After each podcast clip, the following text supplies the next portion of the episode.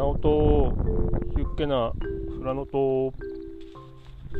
始まりました。パーソナリティのなおです、えー、今日は6月18日火曜日ですかね、えー、お昼を回ったところでございます、えー、今日はなぜか、え外での収録となっております。ちょっと空き時間に収録しております、え相変わらず富良野は20度ぐらいで涼しくなっておりまして17年ぶりの寒さのようですね。本当に寒いです。えーとですね今回のお話はですねえー、最近ボードゲームのプレイスペースに行きまして1人でちょっとゲームをしてきました。飛び込みで。で快く混ぜていただき遊んだんですけれどもその際にちょっとルールまあ知ってるゲーム持ってるゲームで、まあ、ルールはざっとは知っていたんですけれどもなんとなくこうルールの漏れがありそうな感じで結構こうルールを見ながらインストルール説明をしてくれたんですけれどもその時にやっぱりこう気になる点が何点かあったのである程度ルールがルール説明が終わった後にここはこうでしたかねとかあまり僕も初対面の方とそんなにお話できる方ではないんですがやはりこの一緒にこう4人で遊んだんですけども一緒にやられてる2人の方も初めてのようだったのできちんとしたルールで遊んでほしいなと思い、えー、ルールの確認の手を取ってまあ訂正を促したと言いましょうか。このケースはどのくらいあるんでしょうかね。まあちょっとツイッターでもざっとアンケートを取ってそのインストのミスに気づいた時どうしますかっていう感じでまあそのままスルーするのとゲーム前に指摘するのとまあ指摘はしないけどもルールを自分なりに確認してやっぱり間違ってんなという風な感じでもやっとするっていう風なアンケート取ったんですけども、まあ、何もなくそのままスルーして遊ぶっていうのは票は入んなかったんですけどもやっぱ指摘をする。あとは指摘はしないけどもまあもやっとするっていう。風に分かれましたね。やっぱりもやっとはしますよね、まあ、それもどこまでこういうのかなかなか難しいですよね。このイン説明してる方も僕は初めての方だったのでどのくらい指摘すればいいのか分からず探り探りだったんですけれども。これだけのやっぱ、まあ、オープン会とかカフェとかプレイスペースある中で「はじめまして」って言ってきてゲームしたいんですけどって来た時にルール説明する方がした説明がやっぱ全てだとは思うのでまあそれで楽しかったらいいんですけれどもね、そういった感じでローカルルールとかが増えていったりするのか、まあ、コンプレットみたいにルールミスが実はそっち面白面白いじゃんみたいな感じだったりあのー、販売されてるゲームのルールが間違ったまま遊ばれてたりとかそもそも英語も間違ってたりとかドイツ語も間違ってたりとかドイツ語は合ってるけども英語だ間違ってたりとか、まあ、そうなると何が本当かちょっと分かんなくなるんですけれども。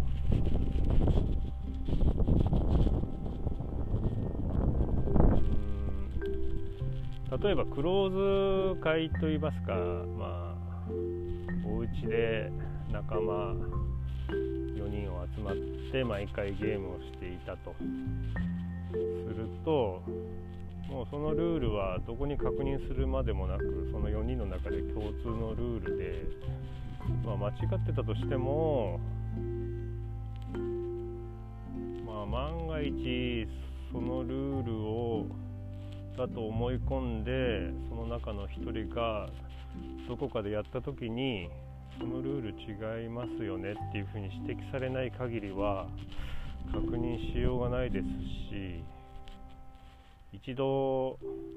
そのルールで始まってゲームが終了したら後でそれほどルールを見か見返して確認しながらもう一回やるってこともなさそうですしね。まあそれでゲームの評価がどうのこうのっていうことでもないのかもしれないんですけれども。なんかちょっとちゃんとルールがある以上ルール通りにちゃんと遊びたいかなと僕は思ってはいるのでなるべくゲーム会で持っていくゲームは数日前からルールを目を通してなるべくこううーんまあ万全とはいかないですけれども抜けのないようにこうスムーズにインストできるようにはしようとは心がけてますが、まあ、それでゲーム中に質問あったこととかきちんと答えられなかったことなどをまたこうメモしながら例えば手札の枚数をいちいち確認してたなと思ったら手札の枚数をこうメモに書いてそっと箱に入れておくということをしたりしてますね。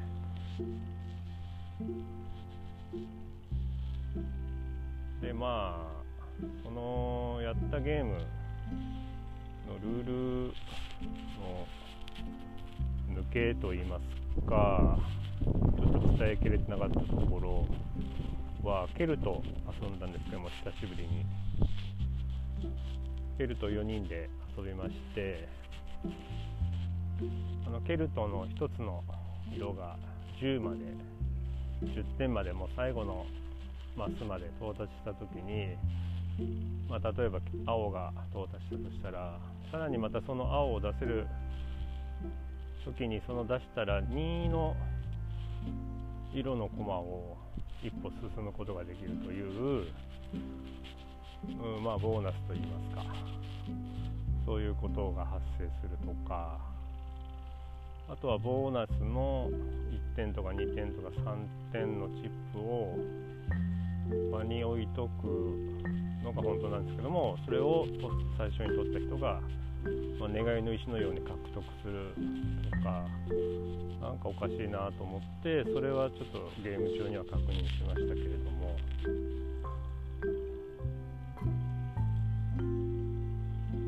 うんまあ面白かったらそれでいいのかもしれないんですけどちょっともやっとして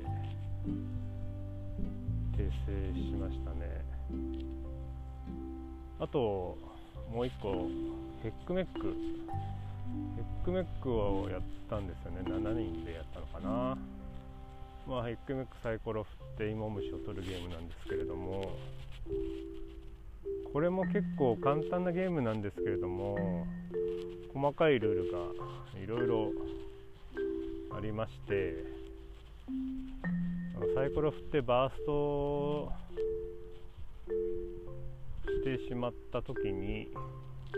自分にタイルが獲得してるタイルがない時にはまあ場に戻すタイルがないということで、まあ、そのバーというかグリルの最大のタイルも裏返ししないと。ペナルティも何もなしで次の人に行くと。でもしタイルがあればそのタイルを返すと。グリルに返してまた数字に並べると。で並べた時にの返したタイルよりも大きい数字があればそのタイルが裏返るとで返したタイルが自分返した自分のタイルがあの中で最大であったら裏返しにするものを何もなくてまた次の人になるということですかね、まあ、そういったちょっと細かいようなルール。がちょっと抜けてたかなと。まあそんなに時間もなかったのでその自分が何も獲得してない時にバーストしたとしてもどんどんどんどんこうタイルが裏返って、まあ、ゲームが早く終わったのでまあいいかなと思ってそのままスルーしたんですけれども、まあ、あとはその芋虫と数字を確定させて、まあ、ちょうどの数字だったら相手なり場から取るんですけどもそれ以下、まあ、ちょうどではなくてそれ以下の数字が場にある場合はどれでもではなくてその以下の中での最大のタイルを取る。というルールにもなっていたのでまあそこも多少はあルール書いてあったのでまあ小さなルールなんですけども抜けてることもあるかなと。で結構あれルールがちょっとミスるとなんかちょっとゲームがもやっとすると言いますかなんかスススッと終わってあらそんなものかなんていう風な感じでいまいちこう歯応えがない感じで終わってしまうこともあるのでまあ一度ルール僕も確認したんですけれどもなかなか自分でまとめない限りは難しいですよね細かいルールまで。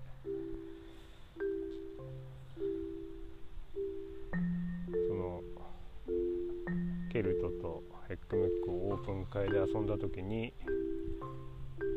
ちょっとぼやっとしたなっていうので今日は話してみました。いやちょっと風が出てきて外寒いですね。寒い。だんだん雲も多くなってきて。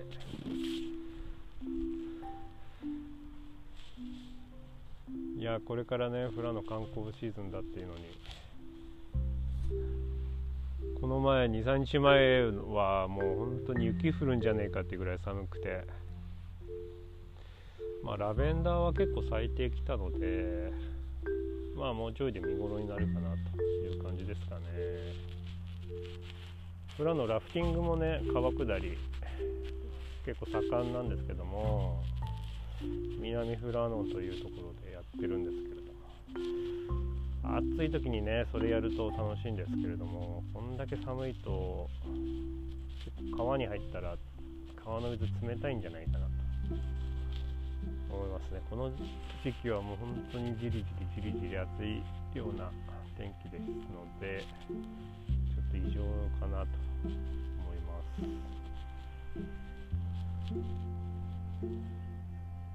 寒いのでこの辺で収録終わりたいかなと。思います。まあもし皆さんもねこういうオープン会であれルール違うかなと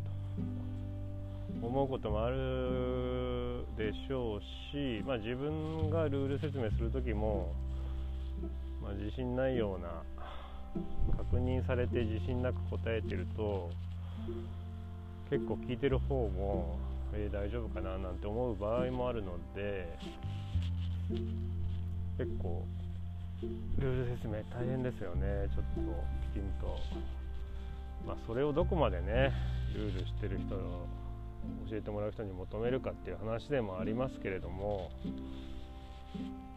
なるべくもやっとさせないようにこうスラスラと言えるようにはしたいものです。私としては。うんなかなか難しいんですけれどもね。まあそういうのもないようにと思ってポッドキャストでこう大まかな流れとか喋りながら自分で整理しながら